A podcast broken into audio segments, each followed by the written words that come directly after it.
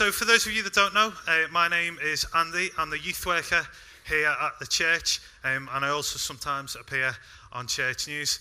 Um, and I've got the privilege uh, of rounding off the Everyday series uh, today, and I'm going to be looking at everyday discipleship. Now, if you're not familiar with the word discipleship, if you're not sure what the word discipleship means, in a Christian context, the, the process of discipleship, I believe, is becoming more like Jesus. As Jesus called 12 blokes to follow him, and, and they ultimately carried on his ministry. So if you're a Christian this morning, you are a disciple and you are called to be, to be in this process of discipleship, to be made more and more every day to be like Jesus. And uh, everything that I'm going to say today kind of comes from the foundation of the verse that is on the screen now. It's from Matthew 28, and it says this All authority in heaven and on earth has been given to me. Therefore, go and make disciples of all nations, baptizing them in the name of the Father and of the Son and of the Holy Spirit, and teaching them to obey everything I have commanded you. It then goes on to say, Surely I am with you until the end of the age, but we couldn't fit that on the screen. Um, so please do read that extra bit in your Bible when you read it. Um, and each week, as somebody's preached, they've uh, used an item from these plinths uh, to represent what they are talking about. And uh, the shoes, or the trainers, um, represent what I am going to be speaking on this morning. Now, when I was a teenager, I had two pairs of shoes. I had my school shoes and I had my trainers. That's all a boy needs, really, in terms of shoes. You need your posh shoes that you have to wear when you go to school, but you also play football in them. Um, and you've got your trainers that you wear when you're not in school, or sometimes you might wear them on a mufti day when you're allowed to wear them to school. Um, and before I got married, that was all I ever needed to wear. But since I've got married, shoes have become a lot more prevalent in my life. These are mine and Laura's shoes. I should say some of mine and Laura's shoes. Um, the high heels are Laura's, just in case you needed that explaining to you. Um, but we've got so many shoes now in our life that we need a shoe rack. And, and again, this isn't all the shoes that Laura has or I have. I think this is all the shoes that I have. But Laura's certainly got at least four times that many shoes. Um, too many. She's only got two feet. I don't know why she needs so many. Um, but I believe every pair of shoes has got a story to tell. And uh, these shoes I've got a particular story to tell. These are my wedding shoes. Every bloke needs a pair of shoes that they wear to weddings, to funerals, to job interviews. These are my important shoes for important events. And uh, I got these shoes when I got married. I got them specifically for our wedding. I went to Office, uh, which is a very good shoe shop, but I must say, other shoe shops are also good. Um, and I went and we paid a bit of money and I bought these shoes and I was quite excited about wearing them. I'm like, new pair of posh shoes. So, about an hour and a half before the wedding, I'd got my suit on, I'd had a shower, I'd put my aftershave on, I'd freshly cut my hair, I'd had all that done, and I sat down on my bed ready to put my shoes on. I suddenly realised that my shoes weren't there. I turned to my best man and I said, I haven't got my shoes. I don't know what to do.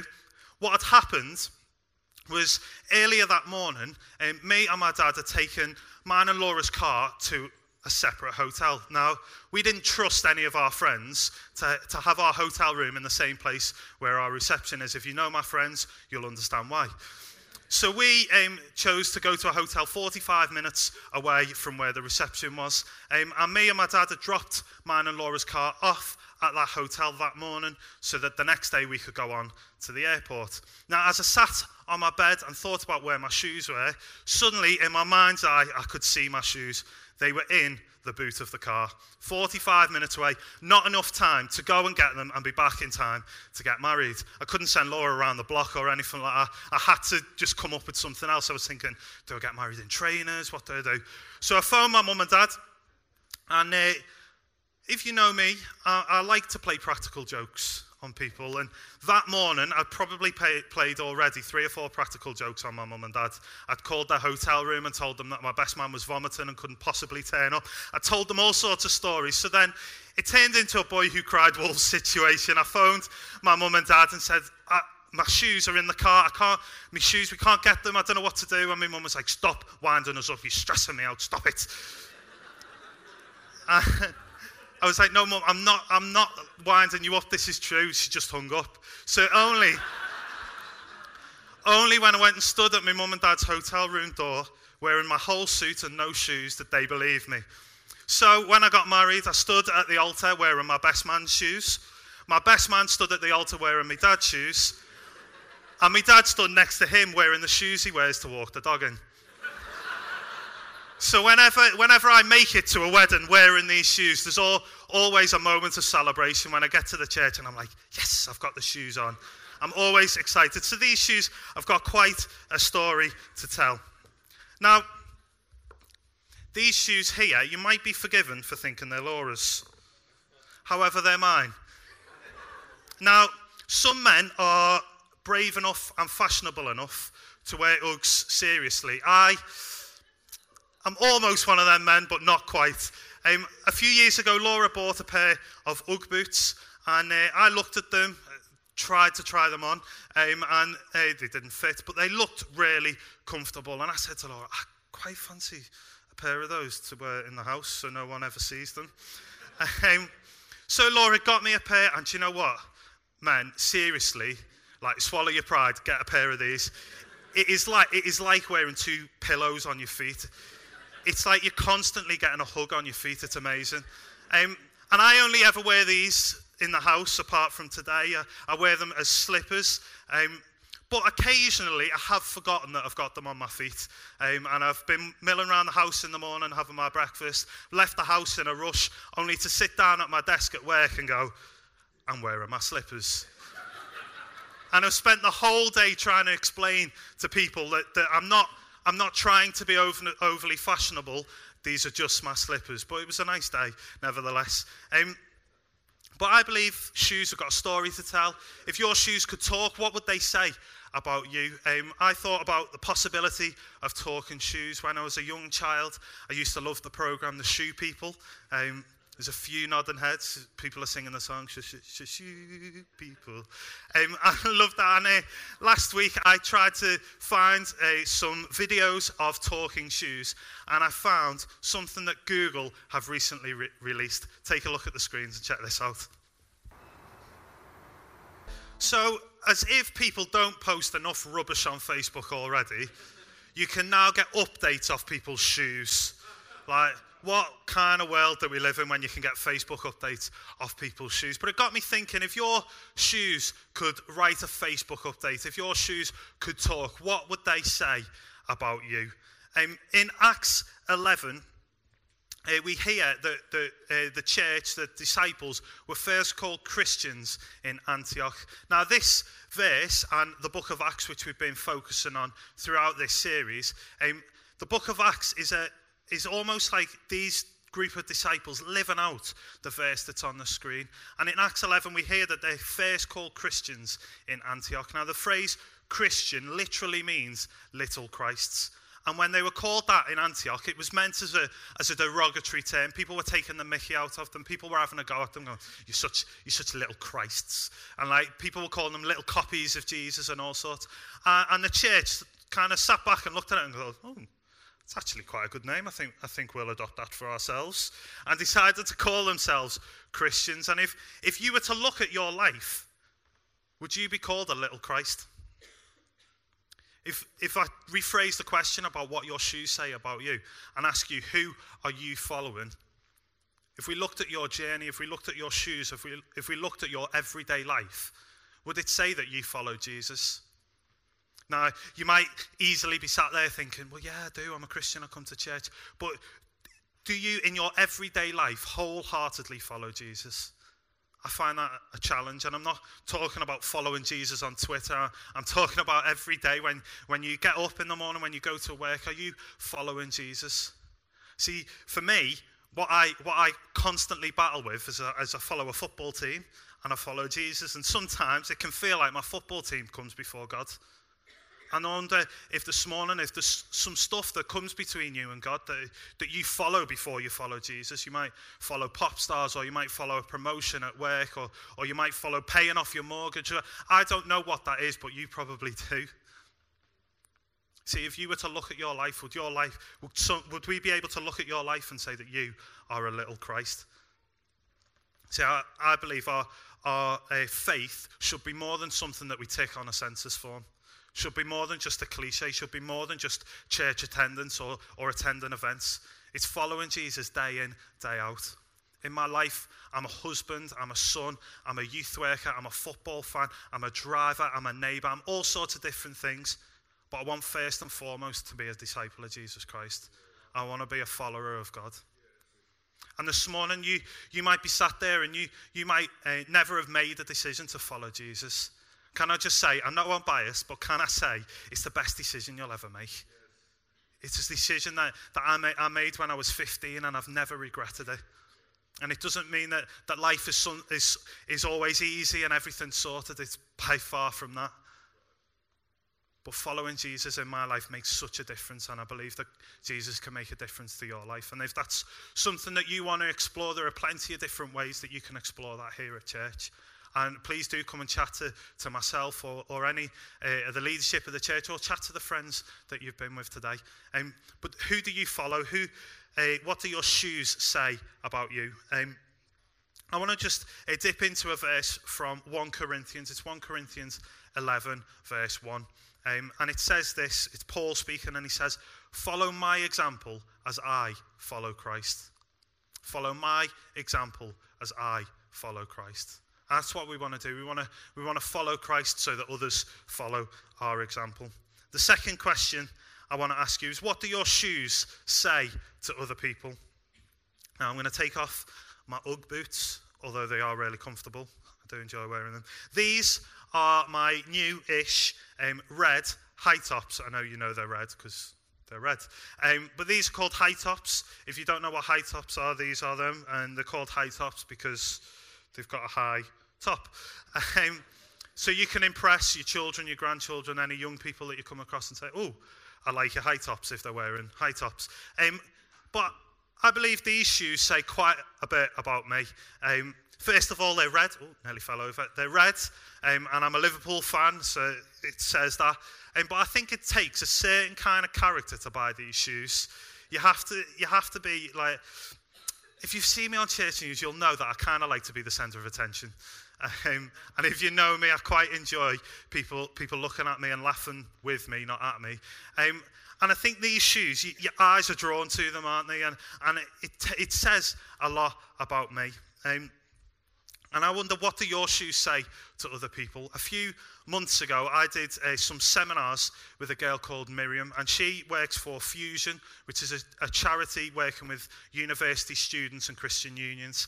And uh, we were chatting in preparation for, for what we were doing our seminars on, and uh, she, we were talking over a cup of tea and coffee, and she said, one of my favourite questions at the moment to ask people, to ask university students, is who are you talking to about Jesus?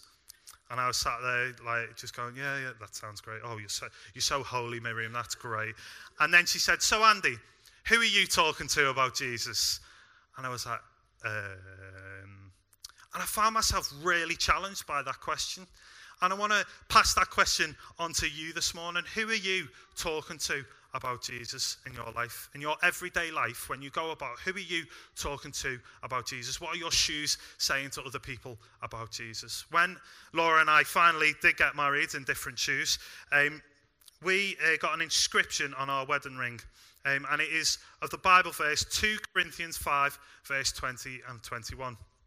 And verse 20 says this We are therefore Christ's ambassadors, as though God was making his appeal through us. And we read that verse and we thought, we want, we want that to speak over our marriage. We want our lives to be, we want to be God's ambassadors.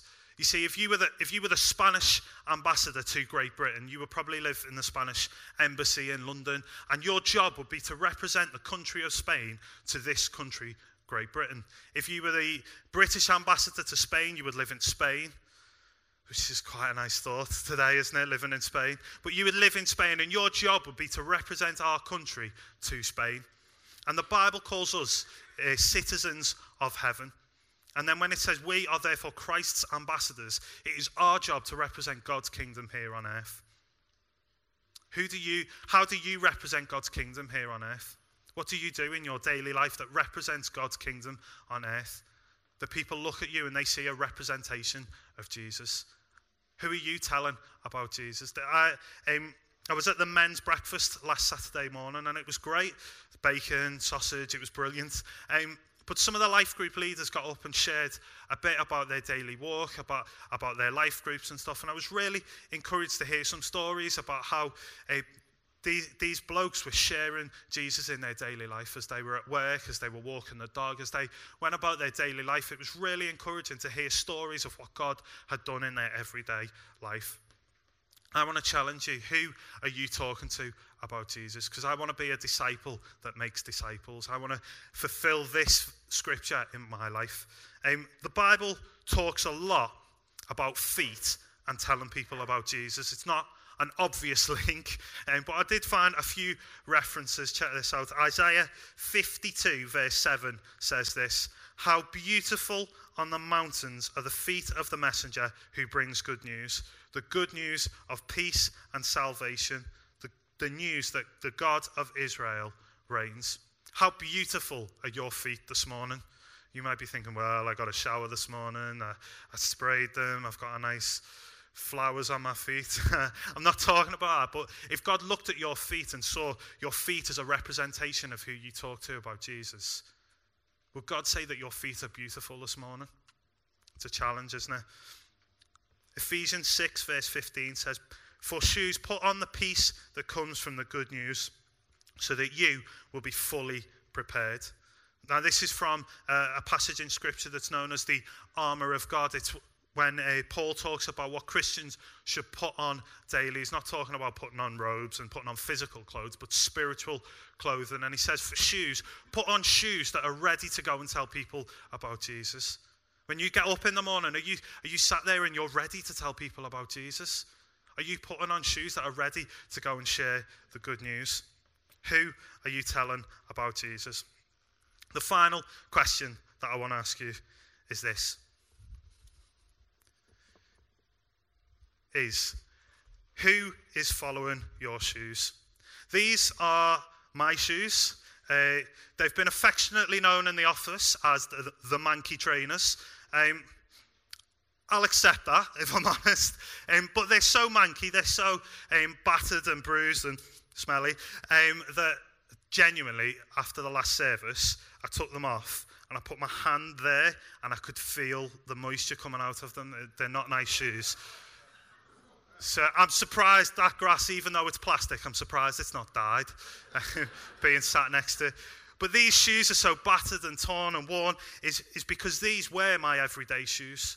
These were my shoes that I would wear when I didn't need to think about what I was wearing on my feet.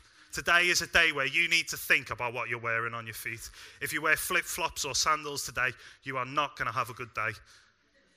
Today, you need to think about your shoes, but, but these shoes are the, the shoes that I would wear every day to, to walk the dog, to knit to the shop, to go shopping, to, to come to work. These are the shoes that I would wear every day. And uh, a few months ago, I was at a youth leaders uh, kind of retreat thing, and, and there was lots of talk about discipleship. Uh, and there was one phrase that really stuck with me that somebody said, and it kind of blew, blew me away. It rocked my world a little bit. And it was this the lady said, Are you truly a disciple if you're not making disciples? I'll say that again. Are you truly a disciple if you're not making disciples? It blew me away. I chewed it over and over again. You see, for me, if I looked at my life and my role within this church, is my, my job is, is to look after the, young people, to, to disciple the young people. So I could easily sit there and tick that box and say, well, yes, I do, because if I'm, if I'm not making disciples, then I'm not doing my job. I'm just sitting around playing FIFA and playing table tennis, which would be a pretty good job. But I don't want to just do that. And, and for me, I sat there and I was like, yeah, I can tick that box. But where, where it struck me is, am I making disciples that make disciples that make disciples. You see, if I'm not making disciples that make disciples that make disciples, then I'm not really making disciples.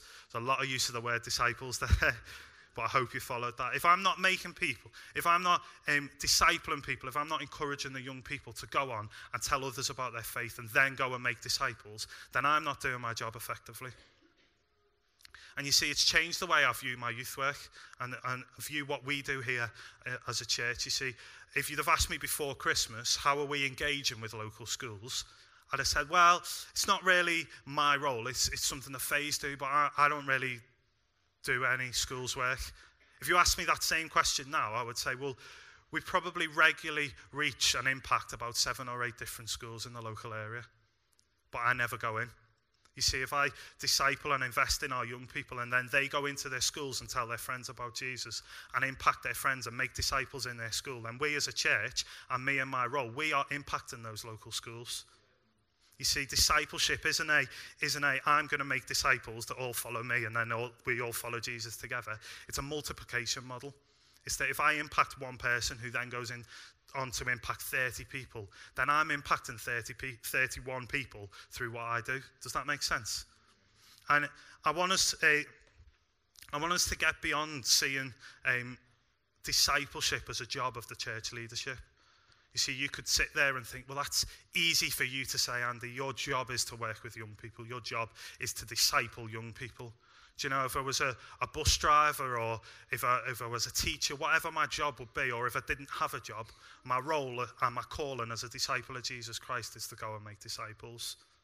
And you, as a Christian, it is your job to go and make disciples. You see, it's not just the church leadership's job, it's our job together as a church is that we as individuals have to be making disciples. If we're not making disciples, can we truly call ourselves disciples if this is what a disciple looks like? Um, and let's, let's turn to Acts. It's about time we turn to Acts. Um, Acts 11, if you're following. Now, at this point, I was thinking about having a Bible race, but I decided not to. Uh, because normally what happens is you say turn to your Bible, and, and some people who are, who are old school um, pull out their, their genuine paper Bible. If you've got a paper Bible, wave at me. Good. Quite a few old school people. Um, but if you're, if you're new school, you might pull out your phone or your tablet or your iPad. If you've got your phone or your tablet or your iPad, give me a wave. See, I normally, I normally pull out my iPad um, and I normally find the verse, look up to find that they finished reading the verse because sometimes it can be a little bit slow. So I actually believe that the paper Bibles are better for this moment. Um, so now that I've rambled a bit, you've probably all found the passage.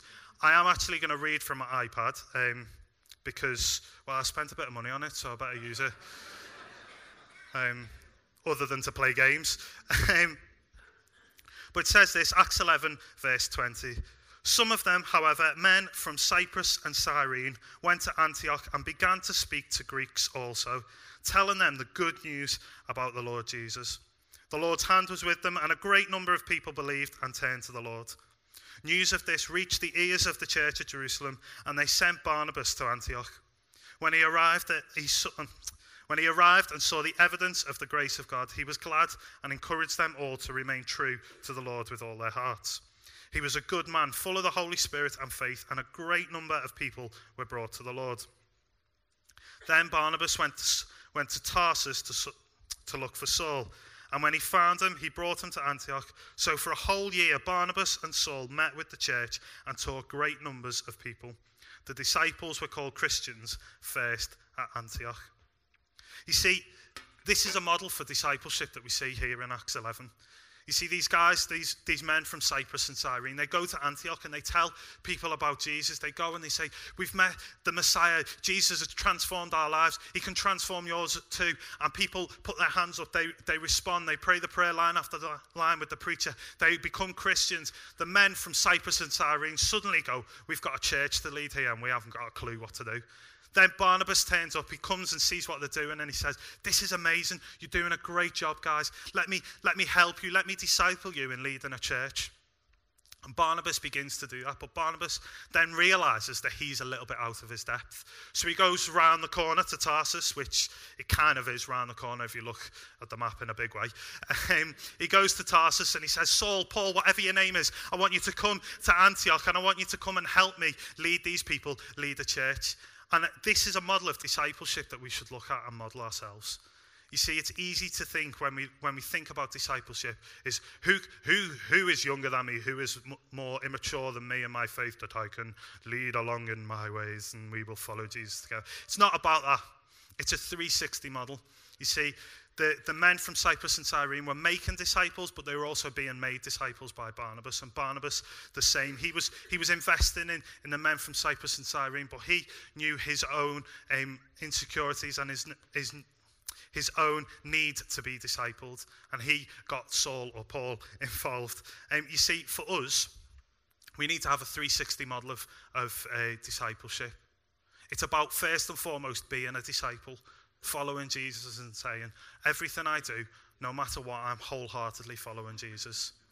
It's about being disciples. It's about looking around you and seeing the people that, that perhaps are, are more experienced in, in, in, Christianity than you. It's about looking around and seeing people that you can learn from, people that you can say, Can you help me out in my walk a little bit?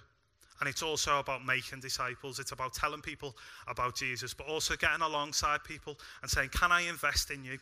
Can I help you along in your faith? I've got um, loads of that going on all around my life. And uh, one, of, uh, one of the most obvious uh, relationships of discipleship that I've got is what I would describe as mutual discipleship. We disciple each other. See, I've got a friend called Adam, and he is a youth worker at a church in Quinton. And we've been friends for a number of years, um, and we play all sorts of sport together. We play football, we play golf, and I, I do believe that golf is holy. Um, not, no pun intended there. Um, do you know that got a bigger laugh at the nine than it did then? See, I was going to say that golf is holy because one half of golf is two thirds of God. If you think about the G and the O, that's not funny either. Oh well, I'll work on my jokes for next time. um, but we, we do all sorts of stuff together. We, we hang out, we play board games. Um, his wife and my wife are both good friends. We hang out a lot together. Um, and we, did, we were doing quite a bit of just chatting about God and, and talking about issues and, and helping each other out. And we decided to make it formal. So now once a month we meet for coffee or, or we go and do something. We intentionally ask each other difficult questions. We say, What's God saying to you at the moment? What, what are the things that, that you shouldn't be looking at that you're looking at, or the things that you're listening, listening to? We ask each other challenging questions and we disciple each other together. You see, discipleship is, is about helping each other along. I want to ask you, who are the relationships that you've got with people that are discipleship relationships? That perhaps you've never realized that they are, but this morning you're thinking that could be a moment where I am making disciples. Who are you already friends with that you could perhaps sit down with and say, Could we meet up once a month for coffee? Or the reason I'm wearing my everyday shoes for this moment is I believe every day uh, we should be making disciples. Discipleship is an everyday activity. And what are the things when you, when you drop your kids off at school? Could you be making disciples in that moment? When you uh, drive your car, are you making disciples as you drive your car? That's a challenge for some more than others, myself included. Um, are you making disciples? Could you do everyday activities and make disciples at the same time? You see, that's why I enjoy playing golf because it, I found that golf gives me great discipleship moments. To play golf with somebody and chat to them about God is brilliant. But could you, if you're the handyman type, could you put up some flat pack furniture with somebody and have a discipleship moment? Could you invite somebody round to, to help you decorate their house, or you go round to theirs and help decorate the house? Have discipleship moments there. Could you do it in the everyday life? You see, Jesus didn't, didn't just say, okay, boys, I want you to follow me, and what we're going to do is once a month, we're going to meet at Starbucks. It's going to be early, because it always seems to be early, and uh, we're going to read the word for an hour, then we're going to pray for an hour. Jesus didn't do that, did he? He said, Come and follow me. Come and live your life alongside me. And I bet the disciples learned loads. Well, they did. 11 of the 12 of them went on to turn the world upside down. Who could you in your everyday life with have natural discipleship moments with? And you may be sat there thinking, I don't know much. I don't know my Bible. I don't know the Greek for this or the Hebrew for that. I don't, I don't understand everything about God. Do you know you don't need to? It's about love, it's about relationship, it's not about knowledge. Jesus didn't pick all the scholars to be his disciples, he, he picked everyday blokes. You see, you don't need to be an expert, you just need to love Jesus. And you can make disciples comes back to that verse from 1 Corinthians 11, verse 1. Paul says, Follow my example as I follow Christ. I don't want you to go out and, and look to start new relationships with people. I'm not saying come to me and say, Can I disciple some of the young people? What I want to challenge you to do this morning is to look at your life, look at the relationships that you have with people, and say, How, how many of these relationships can I turn into discipleship relationships? And let's make discipleship an everyday activity. Let's pray, shall we?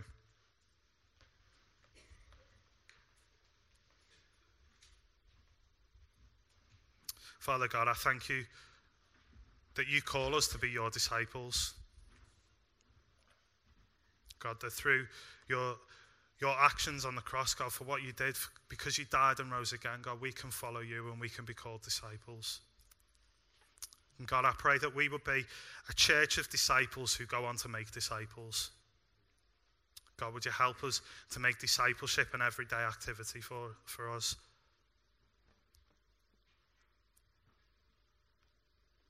God, I pray that you would call to mind now people in our lives that, that we already have relationship with, God, that we could perhaps begin to invest more in discipling.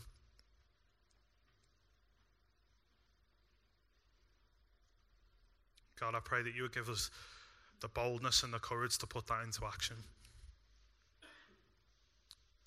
But God, as well, I pray that you would show us our own need to be discipled. Lord, and I pray that um, that you would help us to look for, for those people that could invest in us.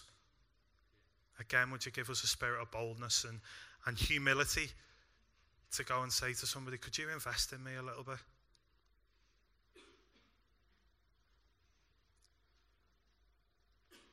God, I thank you that you call us to make disciples and that we don't do it out of knowledge, but we do it out of love. And that, that promise that surely you are with us until the end of the age. Amen.